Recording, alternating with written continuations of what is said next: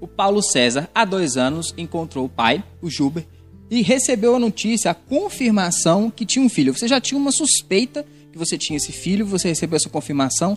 Como é que foi isso para você? Sim, foi com muita alegria, né, que a gente recebeu essa notícia que o Paulo teria me localizado, porque eu também já havia andado pela procura dele e não consegui êxito. Mas a mãe dele resolveu vir em Patinga e conseguiu me, me localizar. E então, por telefone, ele ainda em Belo Horizonte, eu consegui falar pela primeira vez com Paulo César.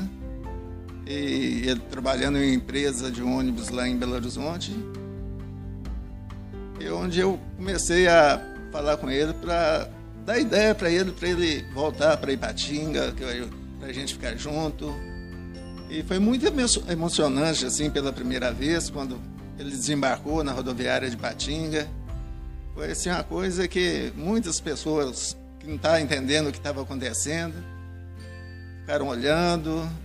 Mas a partir do momento que você viu ele, vocês fizeram um exame de DNA e comprovaram, mas a partir do momento que você viu ele, você teve essa certeza? Sim. Na hora que ele desceu do ônibus, já falei assim, aquele, aquele ali é meu filho. Não tinha onde eu errar, porque bem antes eu já sabia que eu tinha explicado para minha mulher, igual eu já te falei, Felipe, é o seguinte, minha mulher já sabia que eu tinha um, um filho, eu tinha quase certeza que eu tinha um filho no Pedra Branca, só não tinha aquela certeza ainda, né, de 99,9,9% deu num DNA. Então, eu trouxe para Ipatinga, hoje ele está bem é, trabalhando na, na, empresa de, de um poste grande, que é São Francisco Xavier, está bem estruturado. E o melhor disso tudo é a pessoa do Paulo César, como que ele conseguiu viver em uma capital quase na adolescência toda sozinho e chegar aqui essa pessoa maravilhosa sem ter pegado o, o rumo errado da vida, como se diz, escuro da vida, um menino de igreja, então a gente fica muito feliz com isso aí. E o que me resta dizer que é, é, completou minha família. Só isso que eu tenho a declarar, porque realmente completou minha família. Porque eu andei muito atrás dele, procurando e não conseguia localizar, que a mãe dele mudou ainda grávida para Belo Horizonte.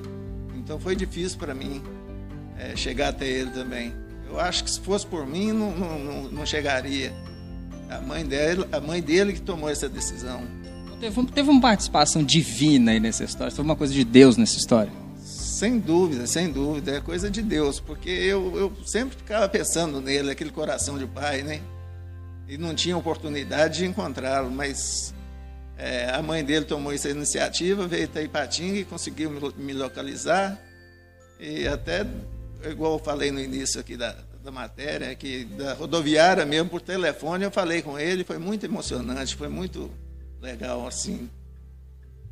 É, não sei nem descrever mais o... a emoção, tá? Foi muito emocionante. Paulo, 24 anos com essa pergunta nas cabeças, com essa dúvida, e você finalmente desce no ônibus na rodoviária de Patinga e vê o seu pai. O que, que você sentiu nessa hora? Foi uma, uma emoção muito grande. Foi algo assim inimaginável, porque era algo que, que eu almejava há bastante tempo.